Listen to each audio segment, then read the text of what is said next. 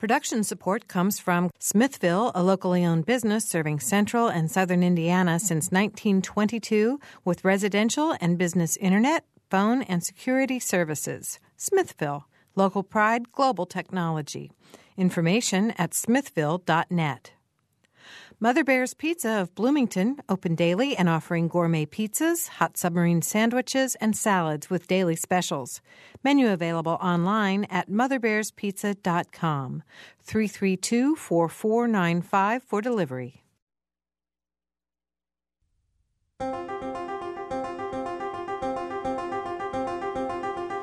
Welcome to Noon Edition. I'm Bob Zaltzberg, editor of the Herald Times, along with Mary Catherine Carmichael. And today we're going to talk with Indiana University professor Lynn Ostrom, the winner of the 2009 Nobel Prize for Economics. Economic Sciences. You can join us on the program by calling 855-0811 or 1-877-285-9348. And our website is wfiu.org/noonedition. Lynn, welcome. Thank you. Glad to be with you. Thanks for being here with us today. I know you have a very busy schedule. I did want to start out by just reading a little bit about what the Academy said when they presented your award. It says, Elinor Ostrom has challenged the conventional wisdom that common property is poorly managed and should be either regulated by central authorities or privatized based on numerous studies of user-managed fish stocks, pastures, woods, lakes, and groundwater basins. Ostrom concludes that the outcomes are more often than not better than predicted by standard theory. So that will give our listeners maybe a little bit of background on what you've been studying and what they gave you the honor for. How did you get interested in that topic? Well, I was born and raised in Los Angeles, and we're right next to the ocean. And if you have a groundwater basin under a big city and you pump water up, the salt water comes in. Mm-hmm. And I didn't know I was studying a common pool resource when I did my dissertation in the 60s. I defended in 65, and Garrett Hardin's famous article on the tragedy of the commons was published in 68. And so I watched 700 water producers struggle with how to cope with a difficult problem of the commons. And they did, over time, come up with very interesting ways of managing it. Bill Bloomquist, who teaches up at IUPUI, is a dean up there, went back in the 80s and found these sustainable. And right now a graduate student from IU is doing a third trip and looking now over 60 years at LA River, at the groundwater basins. And he's finding two basins that are very successful over that long a period of time, and two that are not quite so successful. So we started in not knowing that we were studying something that people would predict was impossible for people to solve. And so when the impossibility article came out, I was a little skeptical. Right.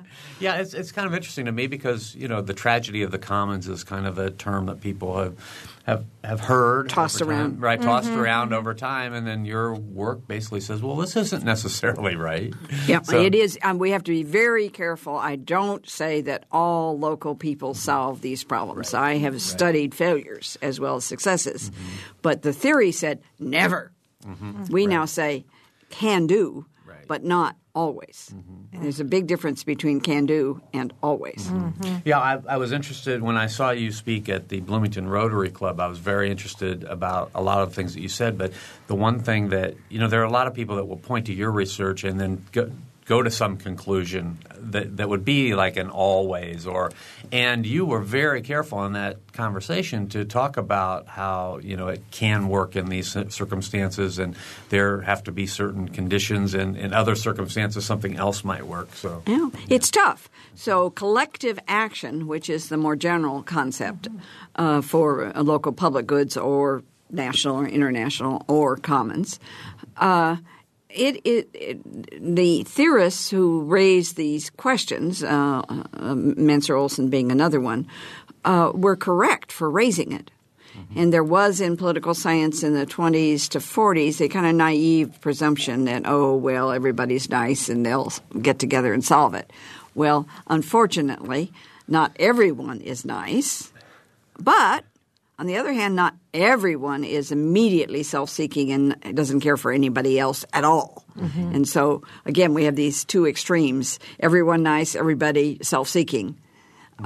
We have to be thinking of what we call a behavioral approach to this, where people may be very interested in achieving collective action together and follow norms and involve reciprocity. But sometimes when they get together and work together, they're a gang. Mm-hmm. Right. Well, urban gangs have solved collective action problems, and they harm us, but they've got to figure out how to work together, and they do all the time. And right. Are there certain conditions that would exist that would make it more likely that these common problems can be solved by an individual or by a group of individuals working together? Well, if we're talking about a local problem, yes, that there's a history that people think this is important, that the size of the group is about the right size to manage the size of the resource. So if the resource is giant and it's a small group, they can't do anything. Similarly, a little tiny resource in a huge group, they're just going to fight like mad over it. So it's that leadership, common knowledge, history, trust. Let me say there's a five-letter word that is really, really important, T-R-U-S-T. And building that is just essential. Well, I think I think about what's going on in the world today, and one of the big stories happening now is the oil spill and the Gulf. And I guess having you here as a captive audience, I'd like to know about managing a resource like the Gulf of Mexico, and particularly now when there needs to be some sort of action to get it cleaned up. Well, and very little T-R-U-S-T. Right. Exactly. Right. Exactly. Now, Canada and the U.S. have had similar problems in the past, and now for the Great Lakes, there is a International Joint Commission for the Great Lakes, and it involves all of the states and all of the provinces because it's not just nation to nation. That's, again, not perfect, but it has been an arena in which people could engage in discussion, et cetera. We have a summer home in Canada, so we see some of the fishing problems that are pretty substantial in the Great Lakes. So not perfect, but if you don't have some kind of joint commission of the countries surrounding and a commitment that you're really going to worry about these problems, then indeed it's an open access commons, and there will be tragic problems, which we're seeing. Right. Okay, I want to remind our listeners we're talking – it's our first time with a Nobel Prize winner on the show. Lynn Ostrom is here, the winner of the 2009 Nobel Prize for Economic Sciences. If you want to ask her a question or join the conversation, please phone us at 855-0811 or 1-877-285-9348. Our website is wfiu.org/noonedition. What do you see locally that directly relates to the kind of research that you do? Can you give us a good example? Well, there are a number of I'm very excited about some of the developments locally, and the mayor has just appointed a new sustainability head of their office, which means that he's making a commitment. I think he's really sincere, and he's chosen a simply outstanding person. She was assistant director of our research center. Wow. And Jackie Bauer is first rate and will do a super job. And the sustainability program on the IU campus is very exciting in terms of looking at various ways of reducing water use, reducing energy use, et cetera. It's not we're not down to zero, but we never can. But it's sincere, and I am very encouraged about getting the dorms to compete with one another. One of the ways of significantly reducing is if you get good meters in the dorms, and now the new dorms will have excellent ones, and they're retrofitting in a number of others. You got to have information to compete. Mm-hmm. Right. Mm-hmm. So if you have no information, people have set their meters very high and they don't even recognize it. So you've got to get the kind of meters that will turn off during part of the night. For a home to work, you've got to have the capability of, if you're away for a part of the day, you can turn heat down mm-hmm. Or air conditioning up. There are many things. There's a recent article in the Proceedings of the National Academy of Sciences by Paul Stern and Tom Dietz and others, and they list 17 things that we can do in a home wow. to reduce. Well, as we are working with local communities in this area, more and more people are doing it, and that's very exciting. So we can be an example for other communities about how to proceed to reduce the threat of climate change, at least from our emissions. Mm-hmm. So on the bigger topic of sustainability, you just said we never will get to the point of zero, but how practical is pursuing sustainability within a community this size? Very. And the some people say, oh, well, that's just useless because it's global. Well, there are benefits to the community of doing this that besides the benefits to the globe. So if we can get costs down, and we can. Mm-hmm. So part of the sustainability is not only reducing greenhouse gas emissions, but reducing the cost mm-hmm. of energy and water. And so poor neighborhoods can really get a benefit out of these kinds of programs and various ways of helping families invest make eminent good sense, and they add up. So now there are over 1,000 little communities in the state of in the U.S. that are beginning these programs. That was my next question. Is this something that you see spreading yes. as you study it? Yes. And 1,000 now, some of them are just signing petitions and not doing much yet. Mm-hmm. But we're now working with Lafayette College in Pennsylvania and Philadelphia College in Pennsylvania to do a collaboration where they're working with local communities and they want us to work with them, and we're delighted to do that, and trying to learn better how mm-hmm. to go back and forth between knowledge and new innovations and all of that and committees getting organized and doing it. Are you hoping to position Indiana University and Bloomington as a whole as kind of the leader in this? It can't be the leader because there are others who have started, but a leader certainly. Mm-hmm. Well, I think this is a good example of sometimes people think about academic research and how it's somewhere, yeah, right. It's somewhere doesn't apply to our lives. Right. But your work, I mean, you think about environmental issues of today, and what you've worked on this idea of management of the commons or taking care of the commons is about as relevant to today as anything could be when you mm-hmm. think about the environment. Just getting more trees. Now, Bloomington is a lovely place, but we can do quite a bit more. And I'm working with Bernie Fisher in the School of Public Environmental Affairs on various ways of enhancing urban trees. Mm-hmm. What are your thoughts on the orchard project that's going on right now? I don't know enough about it. Anything that community gets orchard, anything. There is a very exciting thing going on campus of developing an arboretum, which will be a very major accomplishment. And now we're starting to plant trees in the area between 10th and 17th, and that's very exciting. Mm-hmm. That is very exciting. Well, a couple things that I know. You talked to the Rotary Club. You mentioned a city in California that's become starting to share information with its utilities, sharing information with the bill payers, so that they know how much electricity they're using compared to the neighbors, the people in their neighborhood. Why would that be a good thing to do? Well, it turns out it's like a nudge. Mm-hmm. You read your electricity bill and you find out that you're using a lot more electricity than everybody else in your neighborhood. Well, then you think, gee, I could save some money and help the environment.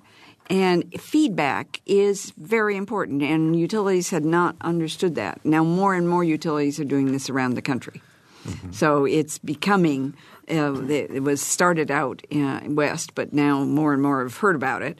And the utility company benefits because if they don't have to expand their plant and they can serve ever more people with the same plant size, that solves a lot of problems facing utilities today. Mm-hmm. Yeah, they can get the maximum benefit out of their existing infrastructure. Yes. Yeah. And then the other thing that we can be doing more of is helping people put solar on their own roofs and then be able to network into the local so that if you have excess electricity, you contribute to the general neighborhood's source of electricity. And again, while you have the expense of putting in solar in the beginning, you receive income for that that goes into the net, and everybody, again, benefits. Mm-hmm. Yeah, and I think that that's so important, and you talk about that quite a bit. It's not just doing it out of the goodness of your heart to help the planet. There needs to be some sort of personal benefit to you, and you have to recognize that, right? And there are, and we've been ignoring it. Everything was, it's just global. Yeah. Well, yes, it is global, but we need to be thinking about – and now more research. I've been publishing on this quite a bit, and I'm seeing more researchers now indicate that multi-level or polycentric approaches are very appropriate. So you say we've been ignoring it. So it sounds like you're not much of a conspiracy theorist. You don't believe that this is, something. For example, that we don't have electric cars. It's been suggested that perhaps Detroit didn't want us to have electric cars. You don't go along with that thought? Well, it's the difference between conspiracy and recognition that if you don't think there's a big market, why should you put a huge investment in a new plant? Mm-hmm. So I'm not saying that Detroit always was making all decisions with the benefit of the globe in mind. No, they're a private corporation. They've got to survive. Mm-hmm. They can't pay the payroll if they aren't making money. On the other hand, we now have new innovations that make some of these things worthwhile. Mm-hmm. All right. Again, our guest today is Lynn Ostrom, the winner of the 2009 Nobel Prize for Economic Sciences. You can join us on the program by calling 855-0811. From outside of Bloomington, you can call us at 1-877-285-9348, or you can go to our website, wfiu.org/noonedition. Again, I'm referring to some of what you said at the last time I heard you speak, but you talked about – this was right after the Great Climate Summit, and you talked about how you think that global climate change needs to be radically rethought. That was a term that you used. Can you talk about that a little more? Well, rethought from the sense that it's not just global. Mm-hmm. I am an advocate for global treaties. It's foolish just to think that we don't need that. But the rethinking is that's all we need. And so I was critical of the presumption that, these guys have got to make a solution and then we'll start using energy better. Mm-hmm. No, let's go ahead and get started now, but let's push our officials. So there are things that some of the northeastern states have gotten together and are beginning to experiment with the carbon market, and it looks like they're doing pretty well. Mm-hmm. Obviously, EU has been experimenting with the carbon market. Why don't we do something like that in the Midwest? Chicago's got a lot of industry, and northern Indiana does too. And carbon markets make particular sense for industrial areas because then some people use an immense amount of carbon. And if you give them a cap and it goes down, they can slowly adjust. But some have a hard time adjusting. And so if they can buy a little extra from someone else, there's a market that is born like that. And so cap and trade is something that I think is a very serious option that we should be thinking about globally. But if we experiment locally and regionally, mm-hmm. we can learn, if you do it this way, it works better than if you do it that way. So one of the advantages of EU and the eastern U.S. and some of the others is learning and adapting, and we can then do it better. Mm-hmm. All right. Fascinating. Here's an email that just came in. Pardon me. It says, in a casual conversation recently, I said I favored doing away with the trustee system of handling the needs of the poor in Indiana, as I think it is efficient. Wait a minute. Let's start this again. I said I favored doing away with the trustee system of handling the needs of the poor in Indiana, as I think it is efficient and administered unequally. I think they mean inefficient. Yeah. To my surprise, he replied, but our Nobel Prize winner supports the trustee system rather than a larger municipal governing body. Is that true? Yes, in some settings and not universally. And again, it goes back to having sweeping universal policies mm-hmm. are sometimes not the best. So like with policing, we earlier found that it made eminent good sense to have a single crime lab in a metropolitan area. But you don't have to consolidate the police to do that. In our study of 80 metropolitan areas, we found most of them had worked out with the local hospital or with the State Department having one. They'd already worked it out, mm-hmm. but they didn't need to consolidate to do that. Similarly with dispatching, you're finding many interjurisdictional agreements that as dispatch for a large area. So our thinking, again, has been if it's large scale, we have to consolidate and consolidate everything. Now, with dealing with the problems of poor, if we have a organization in a local city that is able to handle these kinds of problems well, then sometimes the township system doesn't make sense.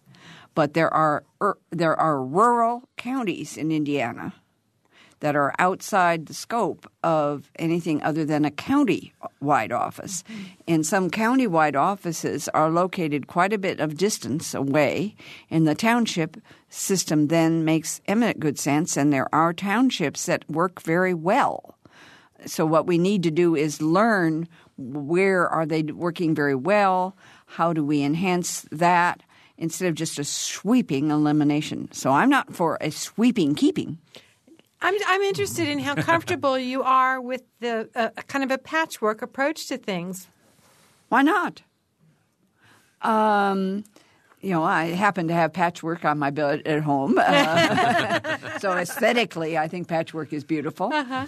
And what we find with modern industry today, modern industry frequently does not produce everything to do with, say, an automobile. Mm-hmm. They buy the tires from one place. They buy the brakes from someplace else. They bring together. So really efficient, big, powerful private industry uses patchwork. Yeah. Mm-hmm. And why should urban governance be consolidated in those areas where it doesn't make sense? Further, why should we eliminate smaller to medium-sized units of governance where citizens can learn some of the problems of governing as they used to do in smaller school districts and smaller districts. We've just eliminated these like mad, and then we are mad because people don't vote and they don't get interested, et cetera. Well, if all democracy is going to the polls, that's not a very meaningful kind of democracy. Mm-hmm. It is kind of interesting that we, Indiana years ago, and not just Indiana, but a lot of places said, let's consolidate the schools, and we can just put we can have a lot more resources put together in one place. Will be much more efficient. And now we're paying the price, it seems to me. Yeah, there was no empirical evidence for that movement. None. Mm-hmm. It was just a belief. Yeah. Mm-hmm. Now there's been empirical studies conducted, and none of them show that the large-scale consolidation led to a more efficiency. And we've seen the tragedy for many, many students of being in high school with 2,000 students. How do you learn how to organize and how to do things in 2,000? Yeah. My high school was big at 400. But again – if we're worried about getting a chemistry lab for 8th to 10th grade. There are ways of doing that in an area where you build one that is really good in the 4 or 5 schools, use that. And, you know, we know how to get kids back and forth to schools. We do it for sports all the time. Why not for chemistry? Oh, what a concept. All right. We're going to take a break. We're talking with Lynn Ostrom, the winner of the 2009 Nobel Prize for Economic Sciences. You can join us on the program by calling 855-0811 or 1-877-285-9348. And our website is wfiu.org/noonedition. We'll be right back.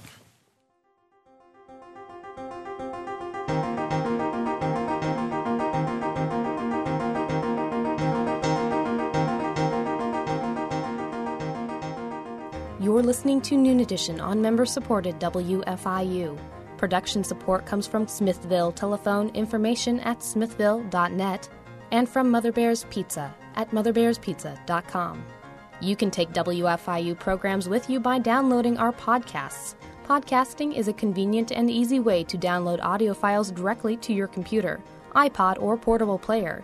You can download podcasts of full-length programs like Noon Edition, Ask the Mayor, and Harmonia, or short features like Kinsey Confidential, the Ether Game Musical Mini Quiz, as well as movie, play, and opera reviews. Find out more by going to our website, wfiu.org. And have you heard WFIU's news features? On Monday, Wednesdays, and Fridays, the WFIU news team brings you expanded and in-depth reports on topics affecting South Central Indiana.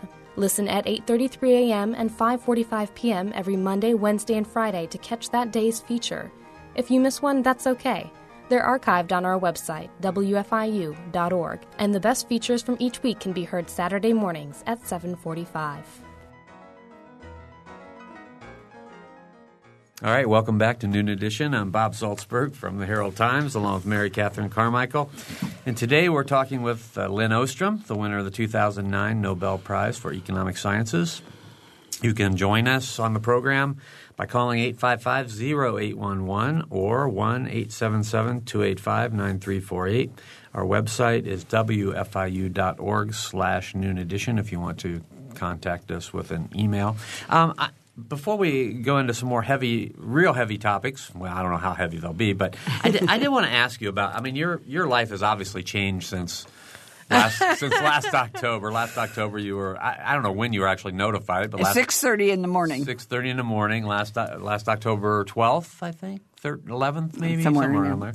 You were notified that you were the winner of the Nobel Prize, and since then – I got to ask a question going into that. Now, were you aware that you'd been nominated and were being considered? No.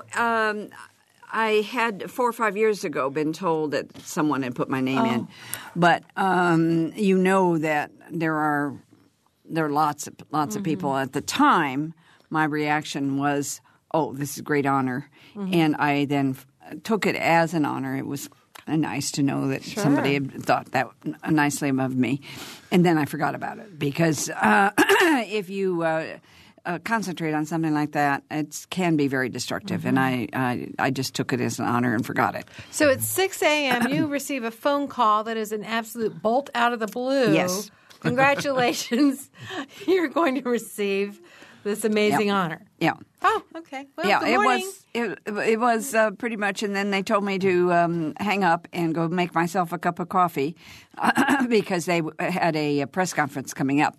And I was on a press conference with Ollie Williams, who – see, he was waking at 3:30. 6:30 wasn't that bad. Oh, my goodness. But he was the co-winner. In California. In California, right. West Coast, yeah. Wow. So I know there's been a lot of things that have happened, but just hit some highlights about how this has really changed your day-to-day life and – Well, it is for my staff, I have been very, very concerned because the number of invitations that we've been receiving and trying to handle that responsibly is very, very tough. So we're getting emails from all over the world and can I do this, can I do that, et cetera. I'm trying to say yes to as many as I can responsibly, but I am still teaching. Mm-hmm. And so if I'm never on campus, that's not fair to my students or my colleagues. We've got various projects we're working on, and that's part of the future. Even the Nobel Prize winner has to keep your day job. Yes, well, exactly. And then my sweetheart and husband of 46 years is 90. And if I'm away too much, then I'm not able to see my sweetheart. Mm-hmm. And so that's a cost. And trying to balance everything has been a bit of a challenge. I've always had a busy travel schedule just because I was doing research around the world. But now it's just become frantic and trying to cope. Yeah. And travel is not easy. No, at least fortunately, because of having done research, I am somewhat used to working on a plane, so I can take plane time and make it useful. Mm-hmm. But it's still the transaction costs of going through security and all the rest are not fun. Mm-hmm. Yeah, well, when I walked in here today, she was working on her schedule, trying to figure out which things she could go to. And in 2010 is fully booked out. It's been booked since January. Oh my gosh. Well, so how has this? Do you think how has this changed or affected your teaching and your interaction with your students? Do you think there's been any difference? Well, I'm not approaching it any different. I have wonderful students, and I still enjoy working with them. I don't accept being a mentor as for the last 2 or 3 years, unless someone wants they write me and I want to come to IU and do my PhD, and that's not my decision. They have to go through a committee. But then they ask if they were admitted, would I accept them as a mentor? And I indicate not unless there are other faculty doing related work, because I'm 76. I'll be 77 in August. You don't accept people if the only person they could work with are you. Mm-hmm. But I have a number of colleagues doing work that is quite related, and I just make sure that the students understand that while my health is good, mm-hmm. But you have to make your decisions a little differently about somebody at my age. Mm-hmm. Have you seen an increase in the number of students who are clamoring to work with you? Well, some, yes. And we do both SPIA and political science have excellent students, and it's great fun working with them. Yeah. Mm-hmm. That's an interesting – you would take that approach. My thought was, is anybody afraid to talk to you now because you're so famous? Well, some people, yes. But I tried to, get rid of that idea fast. I bet you did. I'm sure you did a good job of that, too. All right. Our phone number is, again, 855-0811-877-285-9348 from outside of the Bloomington calling area. Our website is wfiu.org/noon edition. Lynn Ostrom is here. You don't have to be afraid to talk to her. You can just give us a call, ask her a question. Very approachable. Yeah, that would be fine. We were talking a little bit about the school consolidations before and how that was probably not a good decision of government. And I wanted to know, again, from your experience and from your research, if you've seen other decisions of government that you would either say, when you saw them, wow, that looks like a really bad idea, or I think they get it. I think that's a good direction to go. Is there anything you could point to for us? Well, I think one of the kind of theoretical ideas we've been working on at the workshop since before coming to IU, is the notion of polycentricity. Mm-hmm. And this is that for many, many problems, there isn't an optimal scale, that you need to have parts of it done by very small, medium, large, ever larger. And we should not confuse multiplicity or polycentricity with chaos. So as soon as people see a large number of governments, they say, chaotic. But in the market, if you don't have a large number and you have a little small number, it's an oligopoly or a monopoly, and that's bad. And so we should learn from market theory that there are ways of coordinating multiple units, and sometimes having multiple units is a lot better than a big hierarchy. So big hierarchies that are 8 or 9 layers from the boss to the person down below are not very efficient. Mm-hmm. So you would, it sounds like if there are maybe task forces or groups that are studying a particular part of the problem that you're trying to get solved, and then they can all come together. Yeah. What will work in, say, one neighborhood might not work in another. Uh-huh. And so get the neighborhood to organize and try to think through if they I think we need more community kitchens. Mm-hmm. And there's lots of land that could be made into gardens. And, of course, I was born and raised in the Depression, so I learned how to garden because I wouldn't have eaten vegetables if we'd not had a vegetable garden in our backyard. And there are lots of kids who don't understand the relationship of seeds to products to final what's on the table to canned goods. That's not a healthy thing for a society. That there are lots and lots of people who don't understand how the food gets ready to go on the table. Mm-hmm. Yeah. So have you had the opportunity to speak with, say, our city leaders, our county leaders about since you got the prize? And I know – actually, I should say this too. I went back and did a search of our archives. I mean, we wrote a little bit about you before you won the Nobel Prize. I mean, we had a story that Mike Leonard had done back in 2003 about your theories and about some of the work that you had done. So it's not like you're brand new to – community activity here in Bloomington. But have you had more opportunities to talk about some of these theories and how Bloomington might be able to capitalize now that the Nobel Committee has recognized that, hey, these are really good ideas? People in local government are themselves very busy, but I've had several emails back and forth with Mayor and with Iris Kiesling from the county and now, of course, with Jackie Bauer. Mm-hmm. And we have some plans for the fall, and there will be a program in December on campus that is on December 2nd that will be focused on what all can we be doing on campus and in the community to make a difference. Mm-hmm. Yeah, I mean, your idea about community gardens does seem – and it's a – I mean, that's a Mother Hubbard's Cupboard kind of idea too. You know, there are a lot of organizations in town that have taken bits and pieces of that, but maybe a unified community effort might. Well, and again, it may not need to be unified, but it may be that that there's a authorization for a local neighborhood to be able to do that in a way that – see, part of the problem is a vacant lot may be owned by somebody and nobody knows for sure if they would agree. So you can't just go in and put a community garden on it. Mm-hmm. But if you can find out ways that make it easier – then you're reducing the transaction costs and you facilitate people doing that. I think one of the most innovative things that we've done in Bloomington is our farmers market. I tell people around the whole world about how that was done and the remodeling of the Showers factory and all the rest. Now I have a new point. I'd like to see solar panels go on top of the over the automobiles in that. Uh-huh. There are little awnings. Mm-hmm. Well, you can put solar panels on awnings and then get some electricity out of it. And the awning's already there. So that's one of my new – That's a great idea. That's a good theory. Okay.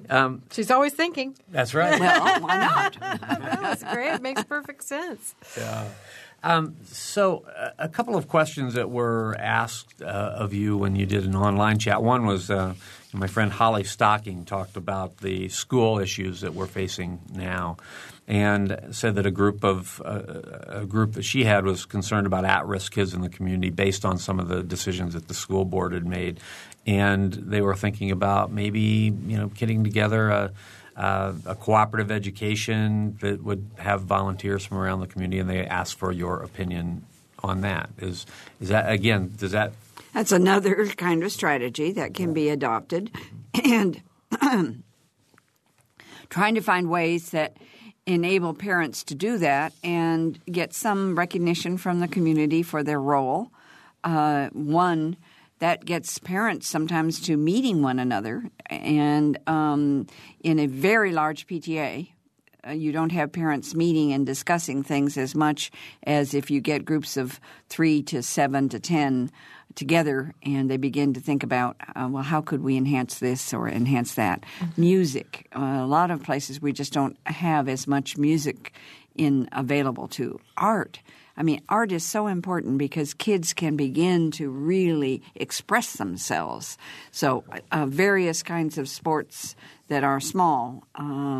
Debate. If I had not done debate in high school, I would not have the career I currently have. I just was absolutely – I stuttered.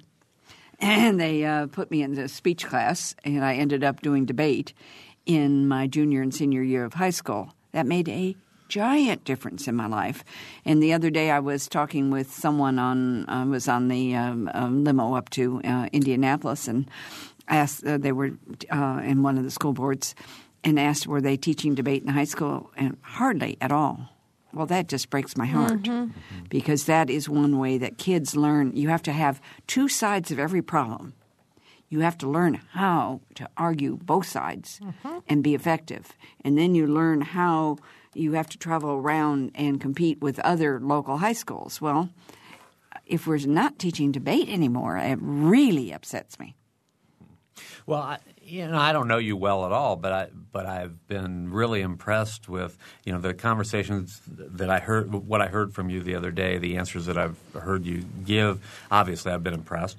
But what I guess I want to say, and you can correct me if I'm wrong, you seem like your debate background has served you very, very well in that you don't see things in black and white. You see opportunities on both sides of the fence. One of the things that you I think somebody asked you a question at that Rotary Club meeting about big box stores and local shopping, and I remember your answer. I'm going to let you give it here, but it wasn't what one might expect from – you know, a Bloomington person that's really supports the downtown and wants everything to, you know, to be as strongly local as we can be. You know, you said, well, big box stores have their place. Yeah. And so if you I buy my shoes. Expand on that. I'd appreciate it. And I was. Yeah, the shoes I have on are Target, and I can get them for $20, $25. And I'm afraid that given my being raised as a poor kid, I do look for things that are less expensive. On the other hand, art and pottery and a variety of things. There are some of the pottery shops in Bloomington that are just fantastic. And I think you might have a pottery weakness based on the face you're making right now. Yeah, well, I do. I thought so. And we've collected indigenous art through the years, and I used to make pots, and I used to collect stones and polish them and make jewelry and all sorts of things like that, which I unfortunately don't have the time to do right now. But at least someday I'll retire and I can do that again and knit and crochet and all of that. But again, it sounds as if you're sort of seeing a market solution rather than, you know, government saying we should have these kind of stores and we shouldn't have these kind of stores. Well, I think we should do both. Uh-huh. So there may be, for example, the new path that people have. That's a government investment. The Beeline. Uh-huh. The Beeline. I think that's great. Absolutely. Yes. Uh-huh. And so a Beeline like that is a way that a community and its government can enhance the experience and open up opportunities for local stores. Mm-hmm. Yes. So it's, again, not just market and not just government, but both. Right. You know, you deal with some very difficult problems in your studies, and yet you strike me as a joyful person. What do you attribute that to? Well, one, I have a happy marriage, 46 years, and it brings great joy. We've worked together for most of that time. My husband had to retire at 70 back in those days, mm-hmm. But he taught till 80 pro bono. He was that devoted to what he was doing. So I've had a household where we, you know, sometimes in earlier years, we got up at 4 o'clock and we were working and sometimes debating over breakfast. And then fortunately, by creating a research center that had a lot of vitality to it, life is very meaningful to me. Your work center is the center is called a workshop. Yes. Can you just explain why you want to call it a workshop? There's a Bloomington origin to that, and it's Paul Goodman's fantastic. Paul is a cabinet maker par excellence, and fortunately we wanted to get some furniture for our house, and somebody sent us to him, and we began to work with him every Thursday night and all day Saturday. Mm-hmm. So I've got sawdust all over. And working with a real craftsman in their workshop, you learn about the skills. This is not a routine. There's all sorts of discretion and should we go this way or that way, and working side by side. Vincent wrote a very key article on artisanship and artifact. That's your husband, Vincent. Yes. Mm-hmm. Mm-hmm. And so about the – calling it workshop was overt as a way of thinking about people working together who brought different skills, could then combine their efforts, could debate with one another, could challenge, rather than the idea of a center and their executive directors who tell everybody what to do. Mm-hmm. So it's called the Workshop in Political Theory and Policy Analysis. Yes. Right. Okay. All right. So at the workshop – how many people go through the workshop in a typical year? Well, they go through either the Department of Political Science or SPIA. Mm-hmm. So we are not we do not give degrees. I see. Mm-hmm. So, but we do have some funding for fellowships, thank goodness. And so we're able admission has to be by an official unit, but we're able to support research assistance and fellowship. And with external grants, then we try to get as much money for our graduate students as we possibly can, because they're key to conducting the research. So at any one time, we'll have 2 to 5 PhD students supported, sometimes more, but that would be about average. We now have visiting scholars coming from all over the world, and most of them have their own funding. They apply to us for space and opportunity to work with us, but they find their own funding, which is very, very – so we have people at every age and across most departments in the college. Mm-hmm. All right. We're running out of time. We only have about 5 minutes to go, but you could still slide in a call if you want, 855-0811 or 877-285-9348, the website wfiu.org/noon edition. All right. I got a real People magazine kind of question I got to ask. Tell us some of the folks that you had an opportunity to interact with during the whole Nobel Prize presentation process. I'm sure it must have been amazing. Well, it is. Go ahead and drop some names. The Oliver Williamson, who was the co-recipient, and his wife were there. And then we were able to have a IU team that went. And so that was great to share with colleagues like Roger Parks and Jimmy Walker and Mike McGuinness and all sorts of other colleagues in terms of sharing the experience. But it was intense. And watching monarchy isn't necessarily one of my pet things in the world. I'm very much a Democrat and a Federalist. But watching the respect with which people in Sweden do pay to their monarchy and vice versa. Hmm. The monarchy are the king is very open and listens to comments, and he has a young daughter who's likely to become queen. It appears to be very, very open, etc. So I could observe a monarchy at work that seemed to actually work. That was nice. There's a new paradigm for you. Yeah. I think there are a lot of people in our country that will say our government isn't working all that well these days. So I want to give you the opportunity. Say Mary Catherine and I were like the Speaker of the House and the President. I mean, what words would you have? I mean, if you had the leaders of our government together now, are there some thoughts that you would give them about how our government seems to be working at the federal level? We're trying to do too much at the federal level, and so I would urge that we try to find wherever we can that we let states and localities act. But there are international things that we have to do, and so it would be inappropriate that Washington didn't take on international. I would have a lot of advice for aid on the way it is operating. We have been spending a lot of money and not getting much results, and so is Germany and so has Sweden. We've looked at some of the other countries, and the whole idea is get money out there. Mm-hmm. And to some extent that is also a problem domestically. Mm-hmm. We think send money is going to solve all problems rather than providing opportunities for people to learn, to struggle, to gain information, to self-govern. And we need, instead of sending money, we need to find facilities that enable people to tackle these problems on their own. And in terms of healthcare, there are many things that can be done to enhance healthcare in a community, so that the total costs are less, but the health is better. Mm-hmm. So what we've equated is that productivity and results is equivalent to how much we're spending. Mm-hmm.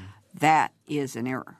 That can be how inefficient we are as it contrasted to what a good job we're doing. Mm-hmm. All right. In the last minute, I want to break that down much down back to where your research is, to people like Mary Catherine and I, and anybody out there in our listening audience that might say, you know what, these global problems are so big, I can't do anything about them. I mean, what would you say to people who maybe nonsense. Think, oh, okay. All right.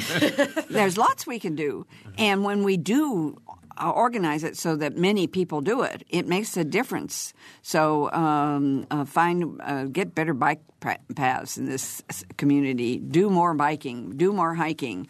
Find ways of getting solar. Find ways of we need to be using wind power wherever we possibly can. There are all sorts of things that we can be doing, and let's do it. Okay. I want to thank you very much for being here with us today. Elinor Ostrom, Lynn Ostrom has been here with us, the winner of the 2009 Nobel Prize for Economics. For Mary Catherine Carmichael, producer Ariana Prothero, and engineer Mike Pashkash, I'm Bob Zaltzberg. Thanks for listening.